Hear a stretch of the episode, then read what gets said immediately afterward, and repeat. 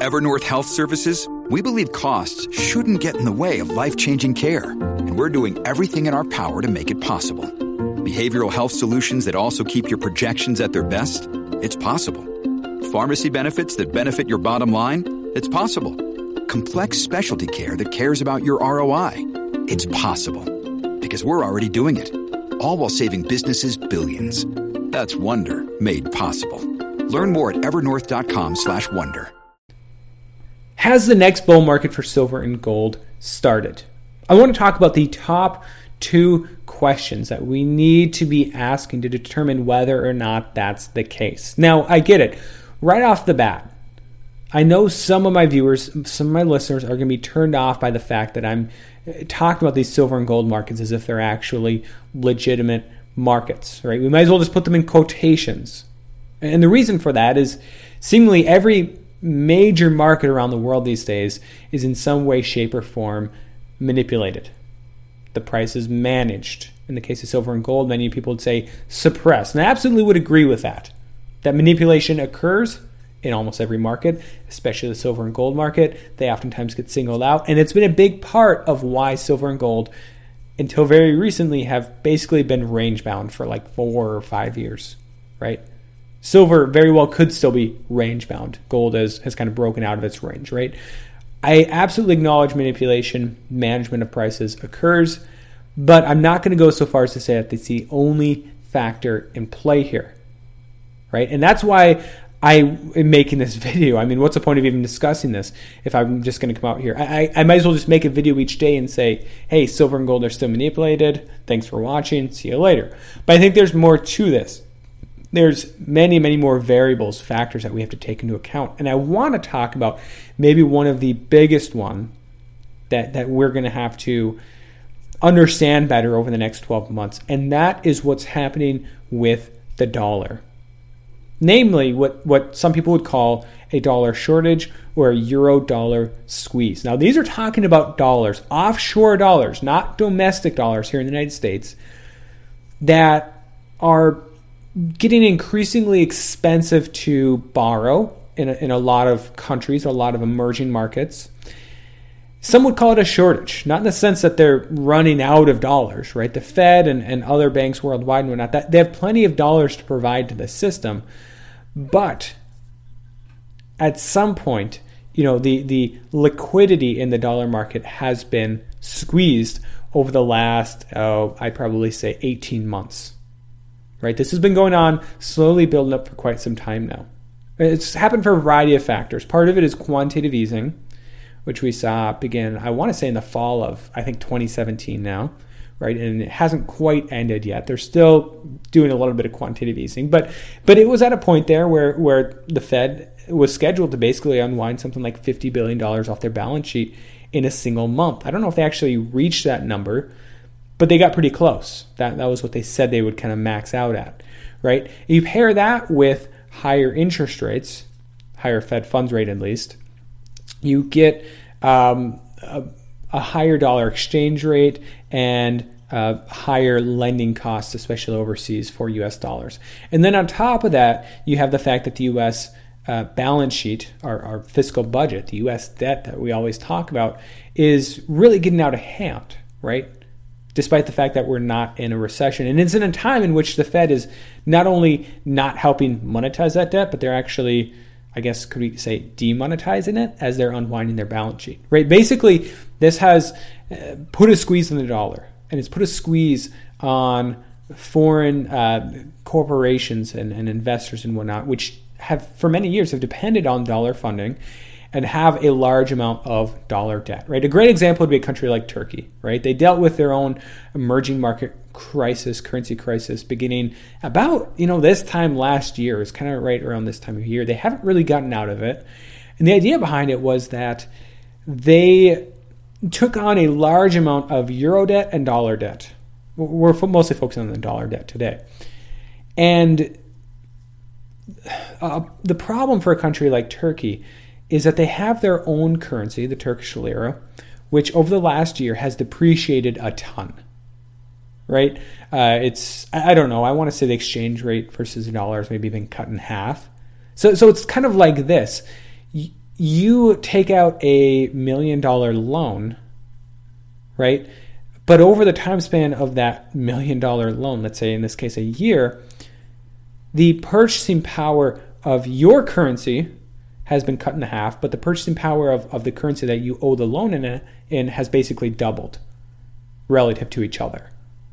Right? Meaning we have Turkish corporations which receive their revenue in Turkish lira, but then they have to pay these debts off in dollars, US dollars. And and that creates a funding problem for them, right?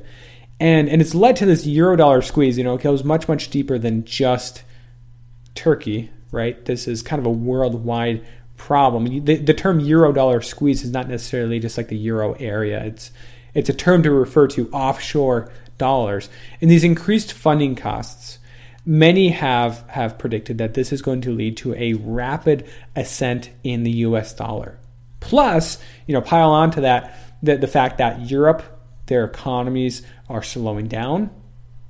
There's a ton of risk there and and the chance that that could send a large amount of dollars or money, capital, into U.S. dollars as well as U.S. stocks and and and other U.S. denominated assets.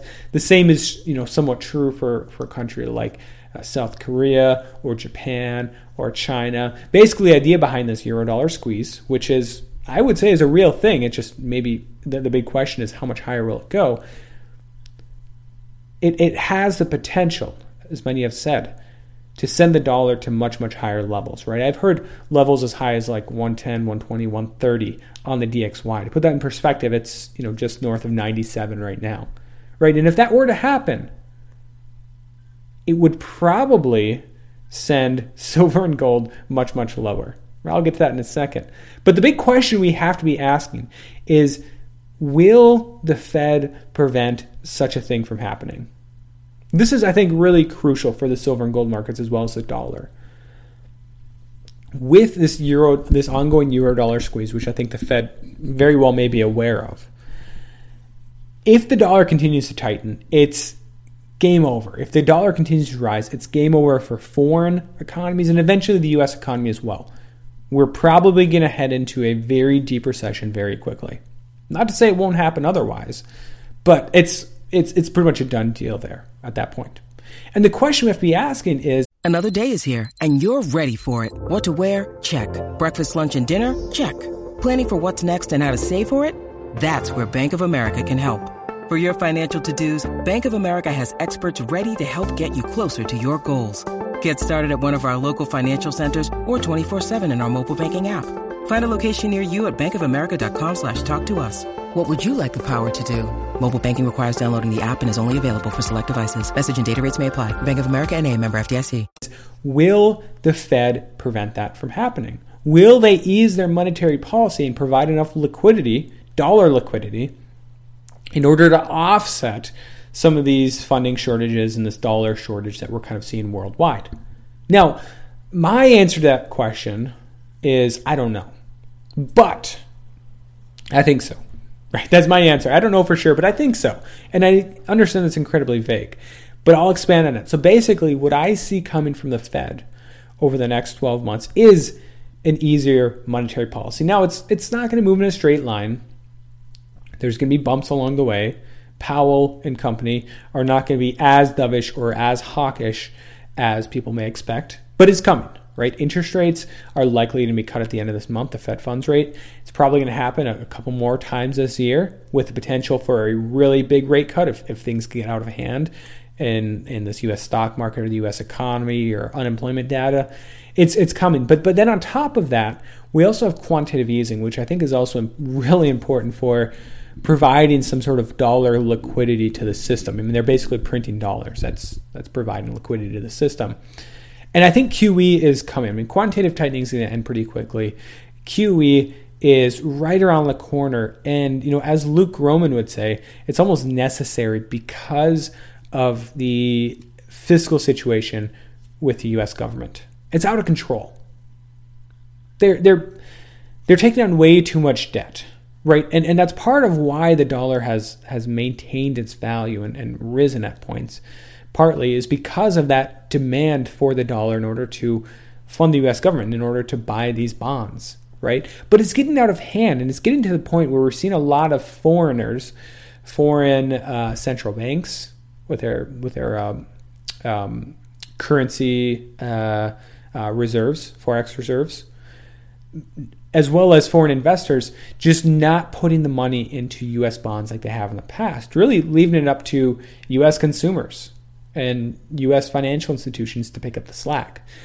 But they only have so far to go. They're, they only have a certain appetite for U.S. Treasury bonds. And at some point, potentially in the next 12 months, the Fed is going to have to step in and monetize that debt. Right? This is the QE infinity that everybody's talked about for so long that never came to fruition. QE3 eventually ended. We had quantitative tightening. Well, QE4 slash QE infinity is right around the corner because of just how much monetization of this debt that will have to occur. And that certainly will provide liquidity to the dollar system. Will it be enough? We'll see, right? Some would say that the Fed is just not powerful enough to, to solve this, this global dollar shortage, right? Uh, but that's kind of the big question we have to ask is will the Fed be dovish enough?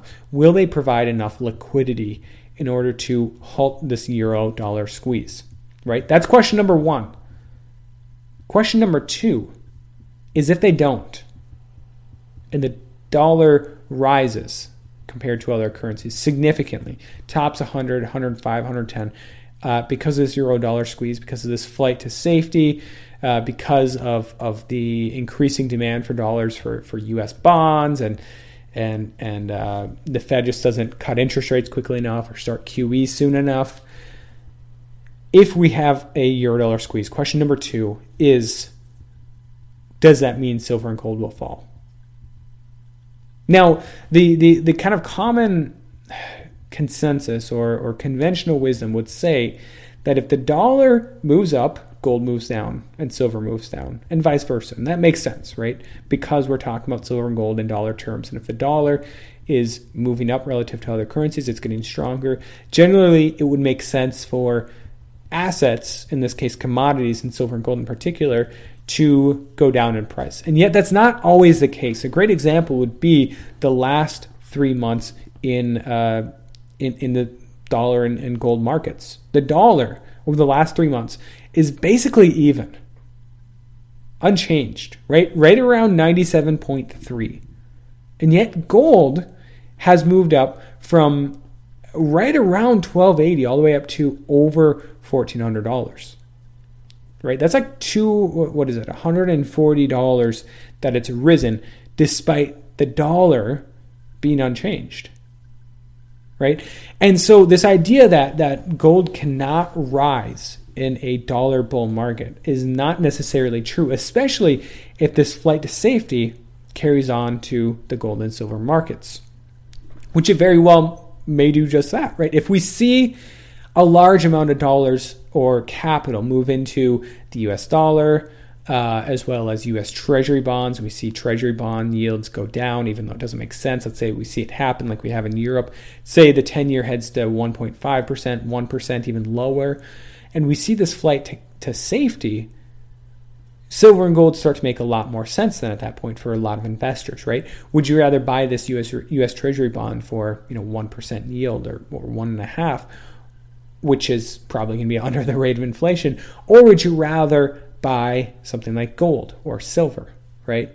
Not to mention, if, if the recession is bad as I think it would be in, in the scenario of a dollar bull market, a big move up in the dollar, then there's going to be a lot of, of capital in general that is going to be looking for a safe haven, silver and gold.